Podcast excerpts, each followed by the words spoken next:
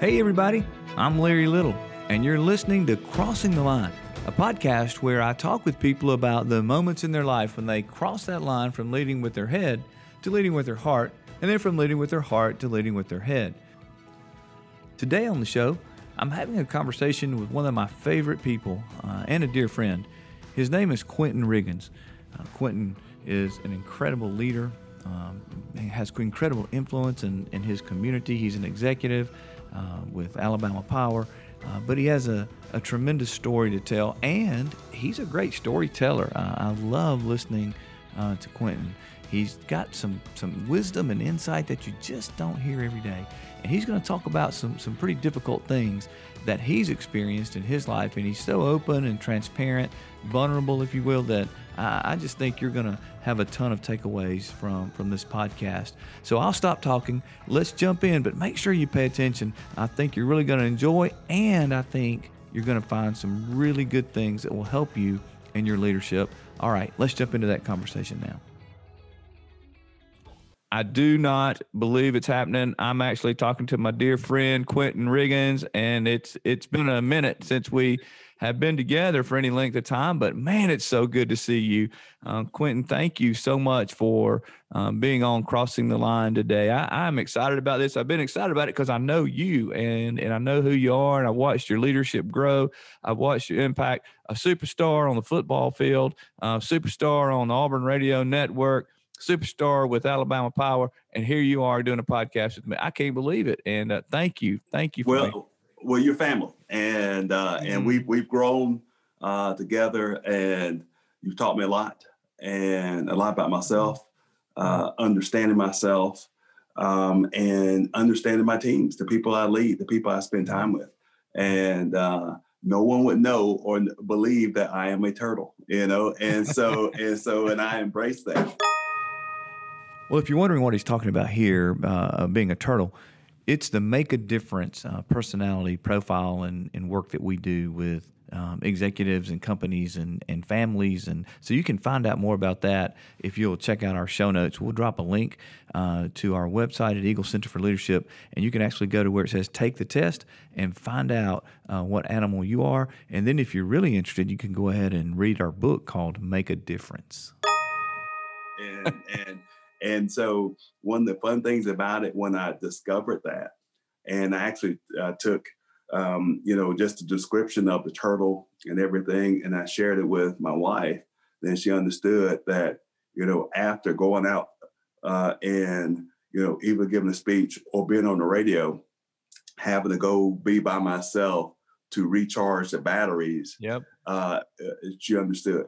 And more importantly, now my daughter understands. I said, hey, give me a minute. Let me go down to the basement, watch a couple, uh, you know, shows alone, and then come back up. I'm good. But but the mm-hmm. relationship with you taught me a lot, and and and, and I continue to use those lessons today. Mm, Quentin, I tell you that that is brilliant. I just love the fact that that you continue to learn and grow as all great leaders do. And one of the things I've always noticed about you is you don't miss much. It's why you you were great on the Auburn Network because you knew exactly what was going on at all times. But even in a relationship and a conversation, that turtle wisdom, that turtle insight that you possess is uh, is really gold, and it's a real gift that you have. You're you're so observant is not a strong enough word. You you have that insight of what you don't you don't miss you don't miss much uh, in in terms of what's going on in in in people's relationships, what's going on around you, what's going on in conversation, and that's such a gift today when when we seem to have a hard time listening and hearing other people. You know. So one one of the things that I, share with my my young leaders and and what I practice today uh, when I walk into a meeting and uh, I'm okay uh, listening for the first few minutes of that meeting. I'm okay not talking the first part of that that meeting or you know watching others because you know you listen of course with your ears but you also listen with your eyes mm. and, and you see and you read and mm. and and try to understand what's going on. I'm going to tell you that is an incredible insight right there from from this turtle with a lot of wisdom. Listen with your ears and listen with your eyes. Uh, man i could do a better job of that. I don't know about you and so I, I you know i've been in meetings with political leaders, governor, um, chief of governors, chief of staff, and cap, some cabinet members, and I've been invited with my leadership with the power company, and I'm sitting there and we're listening. We're just talking about key issues and let, and I'm listening. And you know, when the meeting's over with, you know, I'm able to go and say, "Hey, here's what they said. Here's what they didn't say." And I think that's wow. important when you're in your daily meetings as you're leading your people. You're going to have some people who are going to be the first to speak, which is fine. Uh, and but then you're going to have some folks who are not and just know that it's not that they're not engaged it's the way that they are uh, communicating and mm. the way they're receiving uh, the information that you're providing Dang, Quentin, we've been in this thing for less than a minute, and you already giving nuggets of gold out. I love it. Thank you. It's so it's so true, though. You, you know, yeah. you, they, people communicate in different ways, and if we can only hear in the way in which we communicate, we miss so much. That's brilliant. All right, take me. Let, let's let's go back because I want I really want to hear your story. I want to hear what made you the leader you are today. And then we're going to get to we'll get to what's going on in today's world. But I want to hear I want to hear from you. Let's go back to a day in the life of of Q, a day in the life of Quentin Riggins as a child, as a six eight year old. Tell us a little bit about what that was like. So probably the probably the best description of me. Uh, uh, two great parents. Uh, you know, dad was educator. Uh, you know, my mom worked. Uh, you know, you both both of them actually worked at Tuskegee uh, in cooperative extension service, and and so uh, we lived in Montgomery County, and where we lived in, in, the county, we are probably about thirty minutes from downtown uh, Tuskegee main campus. It was Tuskegee Institute at the time, and so and I had one brother. He's uh, older, thirteen months older and uh, but uh, the, the, best description of kind of what um, shaped me uh, when I got ready to turn 16. And I started playing sports late, uh, seventh, eighth grade, and I was really wasn't a big you know, into football and basketball. I just watched my brother play, and I said, "Oh, that you know that looks pretty that looks pretty fun." Um, but when I was 16 or 17, when I was turned 16, um, my dad was t- took me to McDonald's uh, to get me a you know, a burger for uh, my birthday. And while we're up at the counter, uh, the manager comes out, "Hey, Mr. Riggins, how you doing?" And uh, it's fine, fine. Is this your son's? Yeah. And so uh, we place the order, we go sit down, so forth, and uh, we're we're eating. And here, here the manager comes out, and the manager goes, "Hey, okay, here you go, Mr. Riggins. Here, here's his here's his application, and um, all he needs to do is just fill it out and turn it back in." Uh, when do you want him to start working? And uh, he said he could start tomorrow. And so, the you know, so I started working at McDonald's at 16, and after every practice, whether football, basketball, whatever, you know, I, I went to work and worked through the weekends and so forth. Worked till I went to college. And when I was being recruited at Auburn, um, the um, I, and I understand I've been working for two years, two and a half years, I guess two years. And it was, a, it was I, will never forget, it was 1985. Uh, Bo Jackson, Auburn is playing Southwest Louisiana, is, is the opening game of his Heisman Trophy campaign. I get the first time I ever been on campus. And here it is, like I'm, I'm going to, remember that, I'm going up there as a recruit. Right. And so my dad says, you know, to make a long story short, to uh, the recruiters that we're not going to be able to stay for the full game. And I said, well, you know, they're going through our itinerary. Look, you know, we're going to have breakfast. We're going to do this. You know, um, at halftime, you're going to we're going to take you underneath to eat, and then, you know, at the end of the game, we'll take you to the locker room to meet coach and meet some of the players. And my dad said, appreciate that, but we got to get back to Montgomery. And uh, and so they said, well, well, why? Well, uh, he he has to be at McDonald's. He's got a job. He's got to be there at five o'clock. And and you know what I didn't what I didn't understand at the time was, you know, when I was when I was turning 16, he wanted to teach me, you know, the values of work. Mm. And, you know, yes, you want to play football, yes, you want to play basketball, but there's another side of things that you know I want to teach you. And then when I got to Auburn, there was another lesson, or at least being hmm. recruited by Auburn. Uh, as important of opportunity this was, a scholarship offer, meeting a coach, meeting players, and so forth, you have a bigger commitment.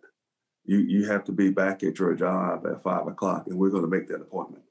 Wow. Little did I know that uh, Coach Dye was the coach at Auburn at the time, and he shares this story that when he met us, we matter of fact, the the person who recruited me was Coach Dye's daughter. She was the the the host. She took me to meet Coach prior to kick, which nobody got to do, and and and he went through the itinerary just like the other other coaches.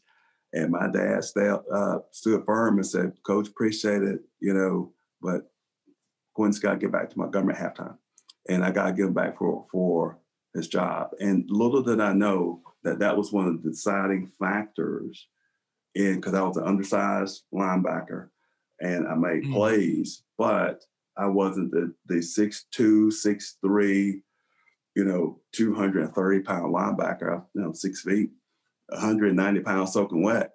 But he said if that if if if it was more important for them to leave and get back and go to work, yeah, and keep their word and keep their commitment, then I got to have that guy on my team. Wow! Now that uh, what a story! What a story of legacy that your dad began putting in you, began began building that that work ethic, responsibility, do what you say you're going to do uh, way back when he took you to McDonald's at, at 16 years old and stood firm the whole time. The, the, the, the, the biggest lesson, what, what, no matter what comes before you, yeah. if you've given your word, mm. if you've given your commitment, then um, you got to honor it. Even mm. if something comes along the way that you really want to do, and you've made that commitment, you got to honor it and and so that if, if there's anything that I could tell you that kind of shaped me along the way, that was probably one of the most impressionable moments for me because I really wanted to stay for that full game. I mean, I really wanted oh, I to meet.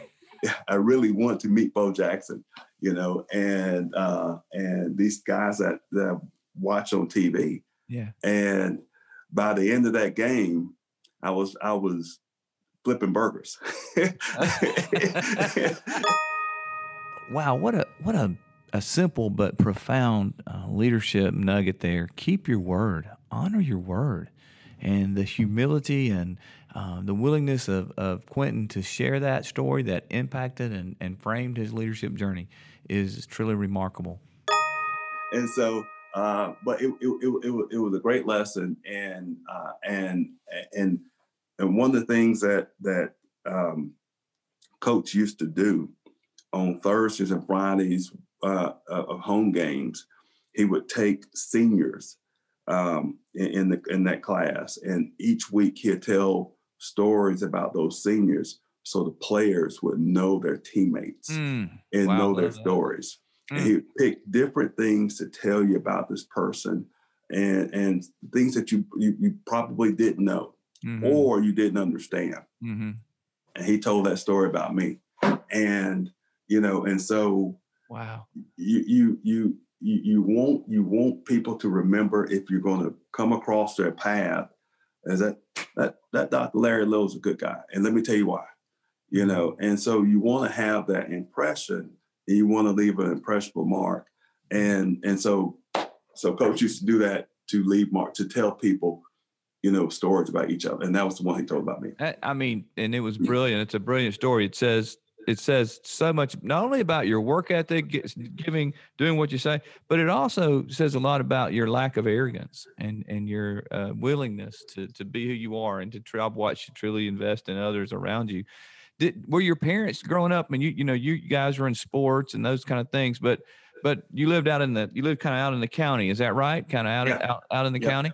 Yep. What did you do for fun? What What was it like when you were growing up as a kid out there? What tell me tell me what it was kind of like. So so we we were um, they referred to us as the Riggin Boys, and so not quite the Riggins, but the Riggin Boys. Riggin Boys, and yeah. uh, we we would we would play in the street. You know, we would play, you know, football. We would play uh, basketball. We would go up. Then we had a um, sort of like a little field, wasn't very big. We played softball. Uh, my brother loved to fish. uh, I was not the fisherman, and I'd go and ruin his time fishing.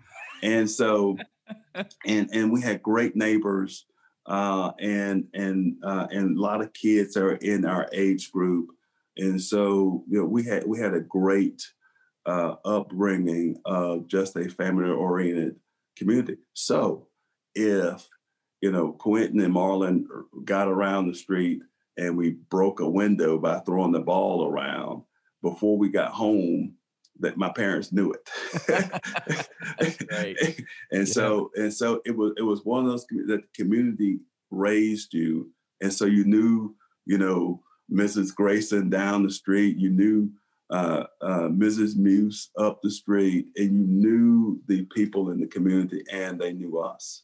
And so it was it was a it was a great family environment. A lot of educators, uh, a lot of professors at Alabama State, um, some at Tuskegee, and so so we we got an education, you know, growing up, whether mm-hmm. it was in our house uh, or or if it was not, we got we got education. Uh, so you can let me ask you this, and you can you can say pass if you want. Yeah. But, but are you and Marlon? Were you close growing up, and are you still yeah. close today? Oh yeah, absolutely, absolutely. And so uh, he, you know, so I was not into sports, and you know, so we we started sports late. My brother came and, and started playing C team football, and I was just in I was in I was in sixth grade watching, oh. and, and he was making plays and he was having fun. He had he what I really like is he had a bunch of friends. He had a bunch of teammates and uh, and it's kind of hard to explain if if once you've been on a team and you come off that field and you're hugging your teammate or you're laughing, you know, it's just it, it is hard to duplicate in any other form. And so then transitioning from football, I watched them do it in basketball, you know, in a little bit more intimate setting, you could just hear the conversations you could you could you you get down when they lose and you see how hard that they played. And then when they when they win and put it together and watch the, the progression all that sucked me in. And so watching him participate i i came out and said i, I want to do that. You know i want to i want to i want to play football. I want to play basketball. I want to have friends like that mm. uh, and and interact and with other kids. And so so he kind of opened that door and opened my eyes uh, to that whole sports world. Wow, that's awesome. That now where's Marlon today?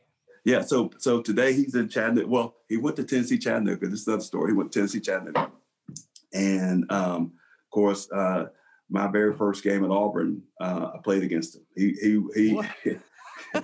so so in 1986, Auburn played UTC, Tennessee Chattanooga, and um, he was wow. a safety and I was a I was a linebacker. And the very first, uh, and now he's going to he's going to deny this, but the very first, my very I, I played I played the tackle on the punt team, and so I went down uh, in coverage. And the very first tackle ever made, he he blocked me or clipped me into the play. Now he will say that he blocked me. Yeah, he will say he blocked me. I will say he clipped me. Now, the deciding factor was the referee who threw the flag. Did he throw so, the flag? He got a flag. Oh yes, oh yes, oh yes. and, and and and so so I got to play my very first football game, collegiate football game against my brother. And so uh, so he loves Chattanooga, and uh, and that's that where awesome. yeah. Yeah. Tim Marlon, we'll have him on and he can give his defense of that. Yeah. that's right. That's right. He'll definitely have a defense. That's right. Well, tell us about your bride. Where did you meet your bride and tell us that story? So, so Kimmy eh, uh, grew up in Seattle, Washington. Uh, she had uh, has family in Choctaw County, Alabama, maternal mm-hmm. grandmother. And at this time, I was actually in Canada, and I was playing uh, for the Winnipeg Blue Bombers. Uh, she was a senior at University of Alabama, and my my brother and her cousin were doing were going summer school at Alabama State, and they said, "Hey, why don't we try to introduced these two to each other. Ah. And so we ah. met by blind date.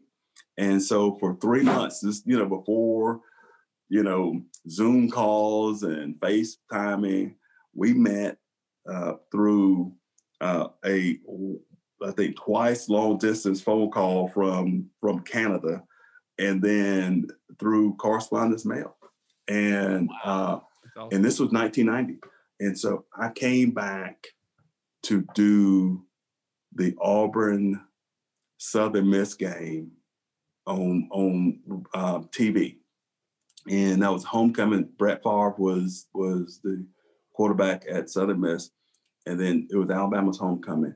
And that and after the game we met for the first time in 90 face to face. So it was blind date. Wow. Now now it, i will tell you she is about as hardcore alabama as you can that's be right. that's right and and dug in and we do not talk football we do not talk softball uh, in this household because well, it gets pretty rough. Gymnastics, nothing. We don't talk no, anything. No, you, no, you could no. talk a little equestrian, but you know that might. That's be, it. That, yeah. that's it. it, it. And I warn people: do not talk about Alabama football because it, you go downhill. Yeah. So as we're recording this, yeah, um, the Iron Bowl is th- this coming Saturday. What does that look like in the Riggins home? So I, I, I started yesterday because Madison is is all Auburn, our daughter. And and so she called me to warn me that hey mom wants the tv and so i said so what i said so what does that mean? She said i don't know. It's two of us one of her. I said so i said still what does that mean? I said because you're gonna go back to school. The wisdom of the turtle once again. There it well, is. Yeah you know you, you, gotta listen with your eyes and listen and listen with your ears i could i know where my daughter was taking me i know i wasn't gonna go there so. I love it. I love it. So, so Quentin, you you got out of you went to Auburn. You had a great run while you were at Auburn when you went there, and and just in, and in so many different ways. And and you were a leader. You were a leader on the field. You were a leader off the field. That's so evident to all of us who who follow Auburn football. But more than that, you you left, and then you took kind of pick it up when you you got out of Auburn and walk us through your your your career. Oh gosh. Um, So like like uh, I played in um, like like most kids, you know, when you go through football and and you want to go play in the pros and so forth. Again, back to when Auburn recruitment, I wasn't big enough, and uh, but I went through the, uh, the all the the tryouts and everything. Played uh, in Canadian football. They, you know, I like them. They like me. Um, I did not like their general manager. Okay, Quentin's about to give you some insight to um, how he is wired, to his character, to his integrity. He's about to share uh, some very hard things, a, a, decision that he had to make uh, uh, based on the lack of integrity of, uh, of a general manager. But it's really insightful, so um, don't miss this. And um, I'll never forget, I played Winnipeg Blue Bombers, and a guy by the name of Cal Murphy uh, was the general manager up there, and this was uh, 90.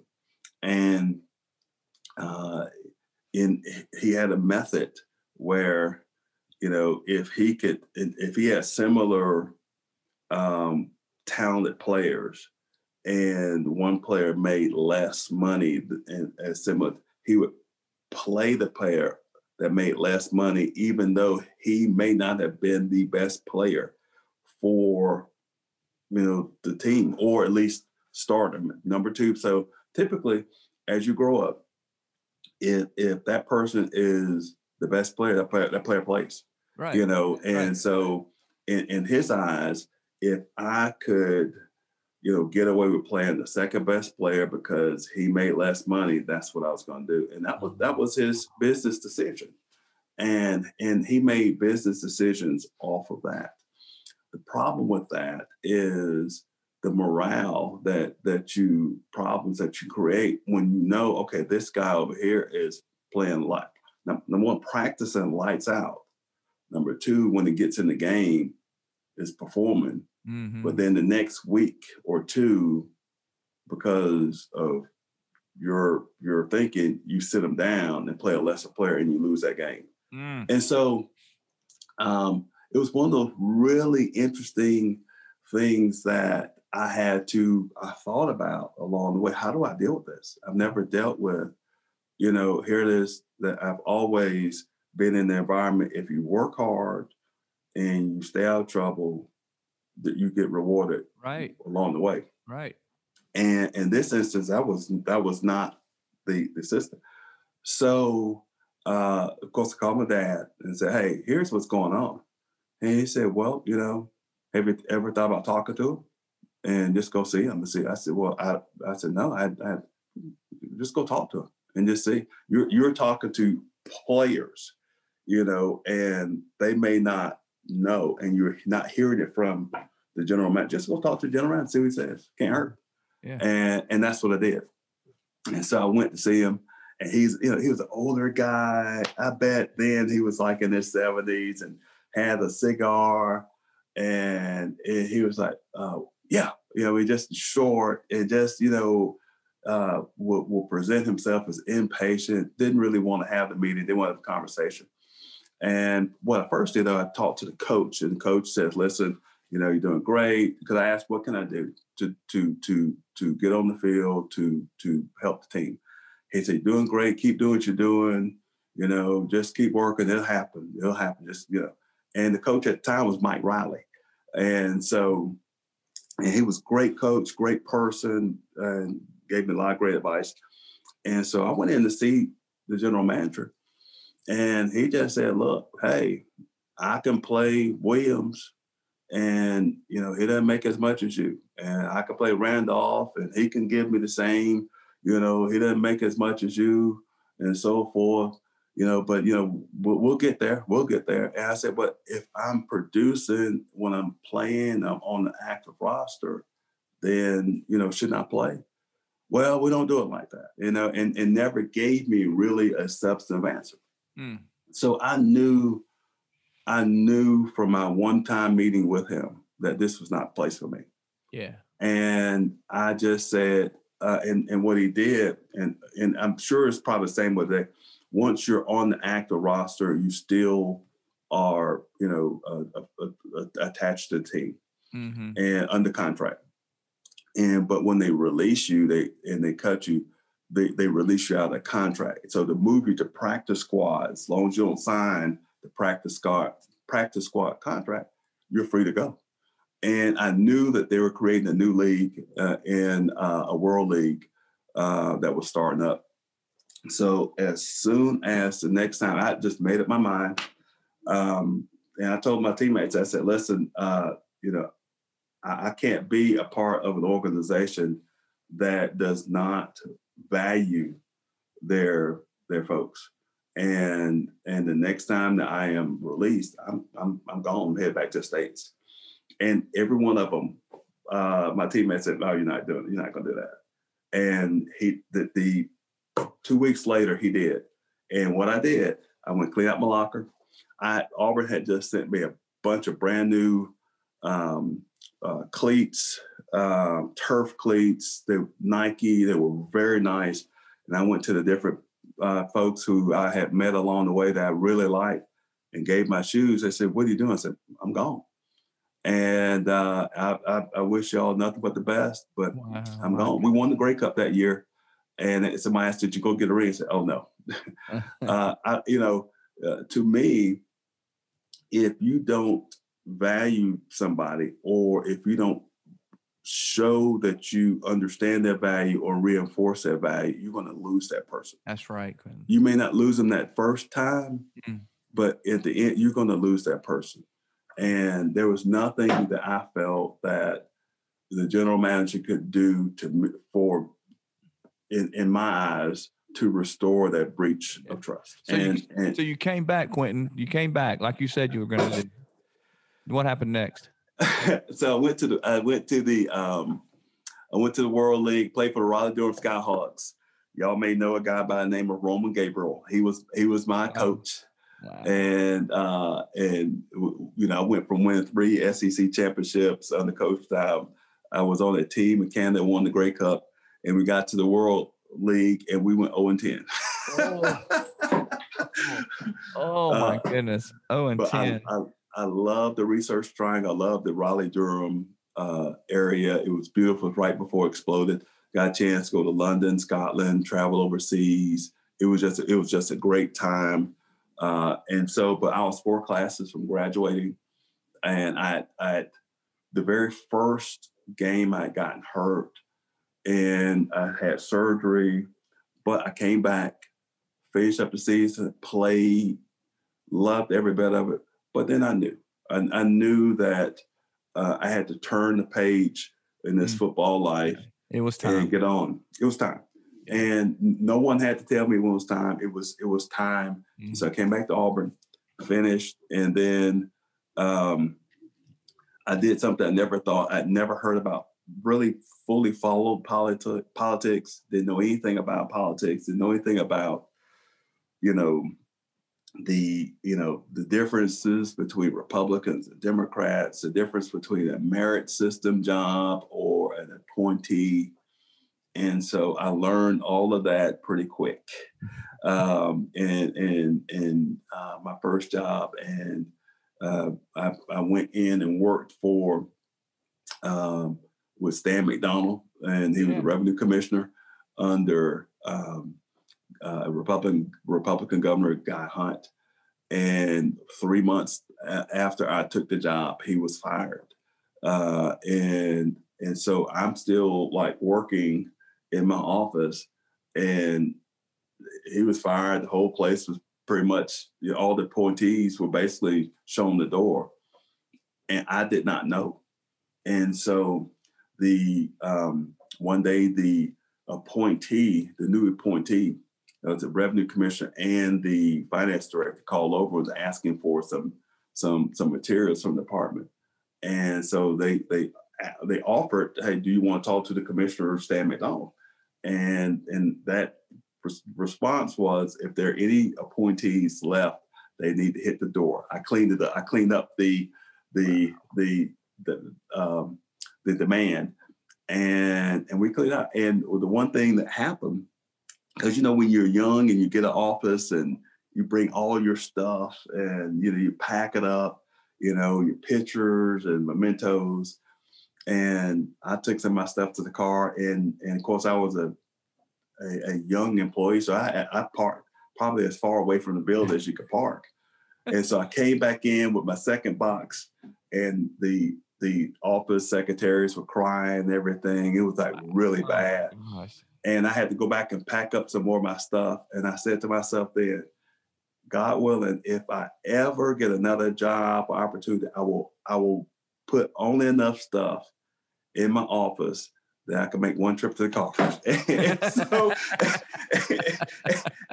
and so to, to, this day, I, I if if Alabama Power sends me to, I take my my my my pictures off the wall, but and, and then uh, I take my name. That's it. I, I mean, it will. It, it, it, you won't see a whole lot of things after that. So that's a great leadership lesson, right? Yeah. Uh, uh One box, yeah. yeah. One don't box, be too comfortable. I love it.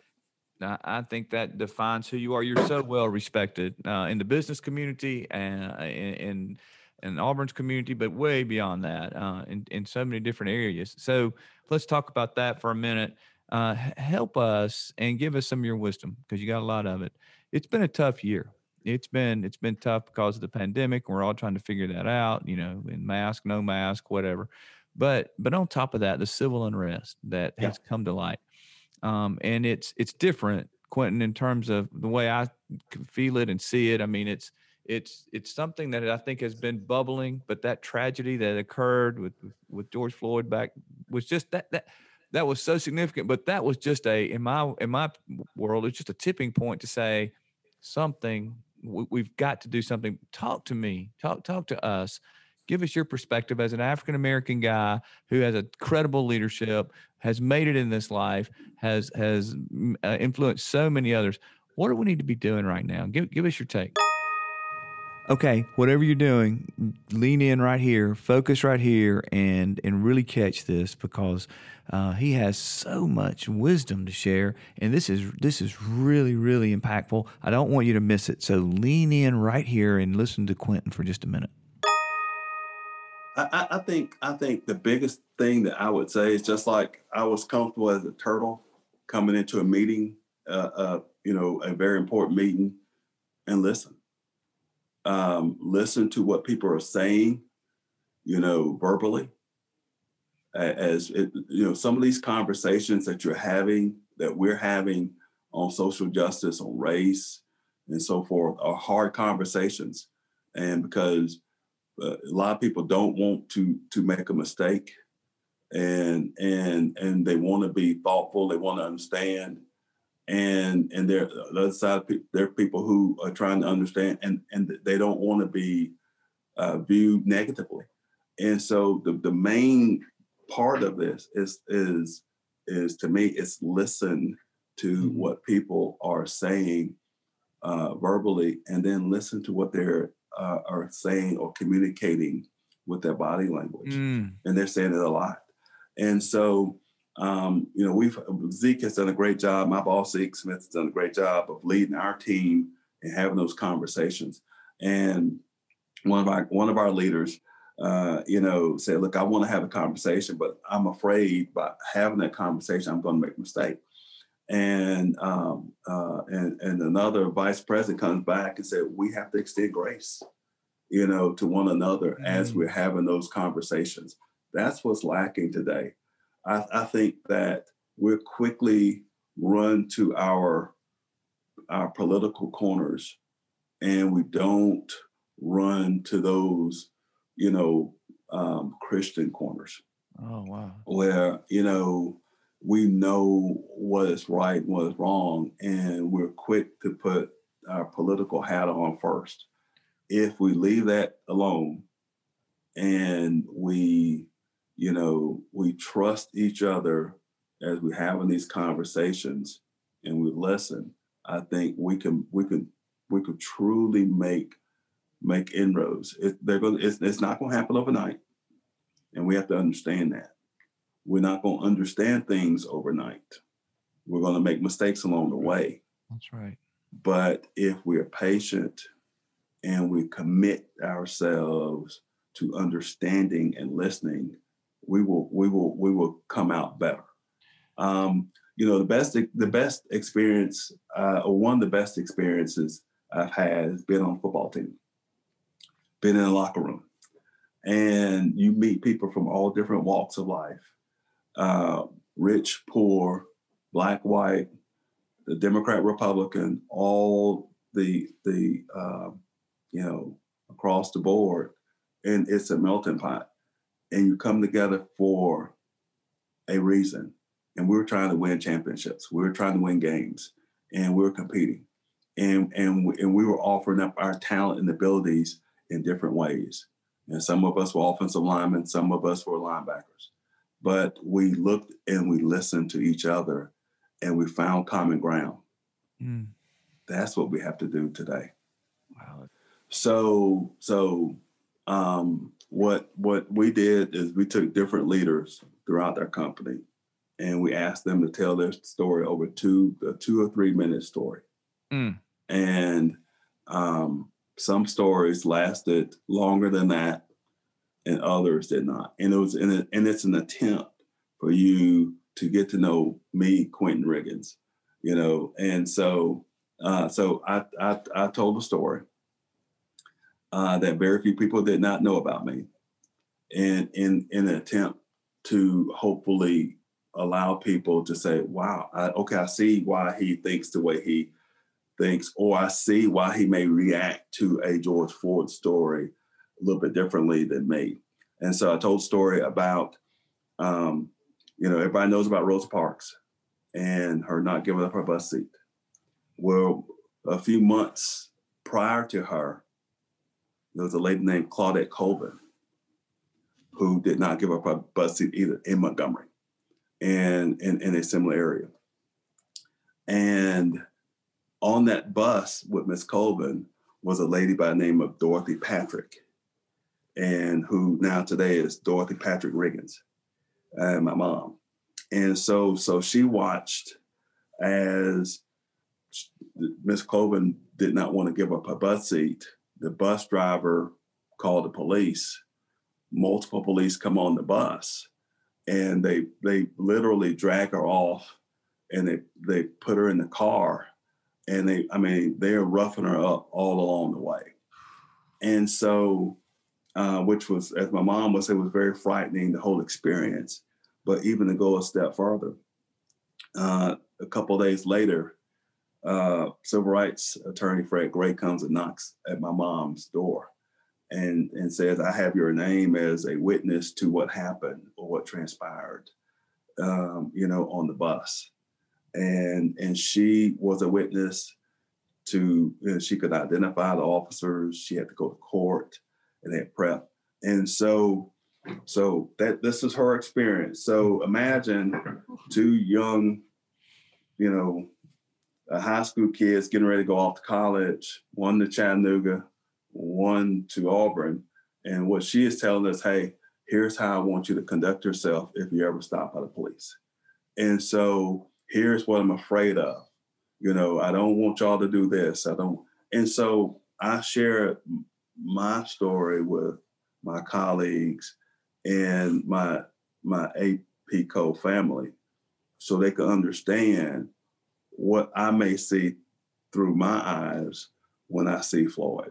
And that's what we got to do. And we got to be comfortable sharing a little bit of ourselves, knowing that that could be looked at or judged, but understanding you want somebody else to have understanding what you're going through. And that and that's what we have to do and and share a little grace along the way as we're doing it uh, Quentin, uh, an amazing story, and you never know who has been touched uh, by this this evil of racism that we continue to fight against. And here you shared a very vulnerable and transparent story of of your family who was very literally very literally touched. What a great example of you just don't know unless you listen. You just don't know. You just listen, and then and then as as we're all learning together, you know, we all want the same things you know, and and we just we have to find a way. We're on the same team. You know, we may be playing different positions. That's right. And and we want we want a lot of the same things. We just have to be, I think, um, patient, listen, talk to one another, and understand, and then back off of the judgment or jumping to conclusions, particularly with our teams that we lead. When we have our teams that we lead, we got to be even more so understanding. Come on. And we got to we got to allow the people that we lead. We got to talk to them, but we have to listen. And uh, and I can't tell you how important that is. Is listen to your own team, and listen to what they're not saying. And that's the hardest thing to do. Listen to what they're not saying what a great leadership moment. Listen to what they're not saying. Uh, incredible. And, and I think with your your perspective and your wisdom and your influence, I, I know you're you're making an, an incredible difference uh, on your team and, and with all those within your circle of influence. And I, I want to unfortunately, I want to talk all day to you. Is what I want to do because I, I love you and I love hearing yeah. from you. And but we got to we got to wrap this thing up. So what I want you to do is is think about those aspiring young leaders who are who are trying to make it um, in, in, this world, and they're they're trying to be, you know they're trying to to become influencers. They're they're trying to figure out who they are. What would you tell them? What are some things they need to know as they make their way uh, into this world of leadership and and and their careers. But what do these aspiring young leaders need to know? So, um, this I, I believe this, and it, and it's not necessarily, you know, about the, the different leadership things to do, but I would I would I would say this: um, put family first. If if you have an opportunity to coach your daughter softball team, do it. Mm. Um, if if you have to choose between going to this conference opposed to making that basketball game or volleyball game, go to the game. Mm. Um, what you what you learn and the peace that you get from your family growth and and being involved helps you become the leader that you are. Uh, and, and um, the the lessons that I've learned coaching uh, Darling softball, That's the, the, there are the six year olds, the seven year olds, and the eight year olds, and and you know going in and teaching and and listening to them from the pretty cool cheers to hey hey we can't do that cheer, um, you know, and the excitement when they play and the heartbreak when they lose mm. are all things that you can apply to the office. And so when you're going out and you are pitching, you know, a company on what you're doing, a product, a service, and so forth, and you win, the excitement that comes with that, and then the disappointment that. So I would tell you, any young leader, I, I, I had a job when I when I went to work for the speaker's office, and a guy that I'm very friends now, he was chief of staff. He he was he was tough, and he would have us in the office and it's seven o'clock, seven thirty on a Friday night, you know, and I'm missing that that family time. Yeah. And I had I had a you know an arm baby, and I said if I if I've gotten a leadership position, the one thing I want people to do is take care of the families. So if the, if if it's an eye appointment, dentist appointment, um, when you show that you have a commitment that you're going to run and take your kid over here. Mm or you're going to run and pick up your kid from school tells me more about you uh, than anything possible. Mm. And it, I'm, I'm more apt to come and grab you and recruit you if I see that you're having to take your kid over to travel ball and mm. come back. Mm. And and you're in the office that next day, crushing it, killing it, and and so forth, than the person who doesn't. Yeah, you you uh you grew up with a great example with your dad uh, around that, didn't you? Yeah, yeah. Uh, it, between my brother's football schedule and basketball, mine and track and everything, he probably missed like three games in about four years, and not counting not counting all my football stuff and everything. But when you when you have that, when you have home, and everything's not perfect, you know, because we have right. illnesses, we have things that happen that we have to deal with sure, along the way. Absolutely.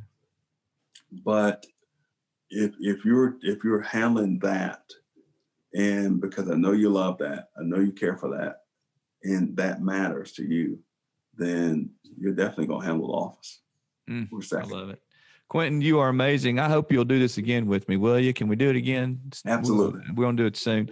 Hey, my friend, thank you for taking the time to share your wisdom, your insight. You are amazing. You're a hero in so many ways, and a hero to me, that's for sure, but to so many others for, for who you are and how you lead and, and how you love. Thank you, my brother. And uh, I just appreciate all you, you've said today. And we'll look forward to, to connecting again soon. Thanks for being with us today, Quentin Riggins. Thank you, Larry. Well, there you have it. Uh, what an insightful uh, conversation with Quentin. He is he's really amazing. He challenged us to to keep our word and, and, and, to honor our word, to have grace and to allow people to mess up in difficult times with difficult conversations and allow them to make mistakes, uh, to to find common ground, to, to move forward regardless of our ethnicity or, or our backgrounds. And and he, he told us to, to, to get comfortable sharing our own stories and, and, uh, and made a, us to really stop and think about uh, how our stories impact who we are even today. And then to be there for our family, be there for those we love. So think about this. What if the leaders of today took those principles and applied them uh, to their leadership? I'll tell you, the world would be a better place. But what if we took those and applied them to our life? I think would be better leaders as well. Thank you so much for listening in to Crossing the Line. I certainly appreciate it. I hope you enjoyed this. I hope it was helpful. And I look forward to you joining us on our next episode of Crossing the Line in order to make a difference in the lives of others.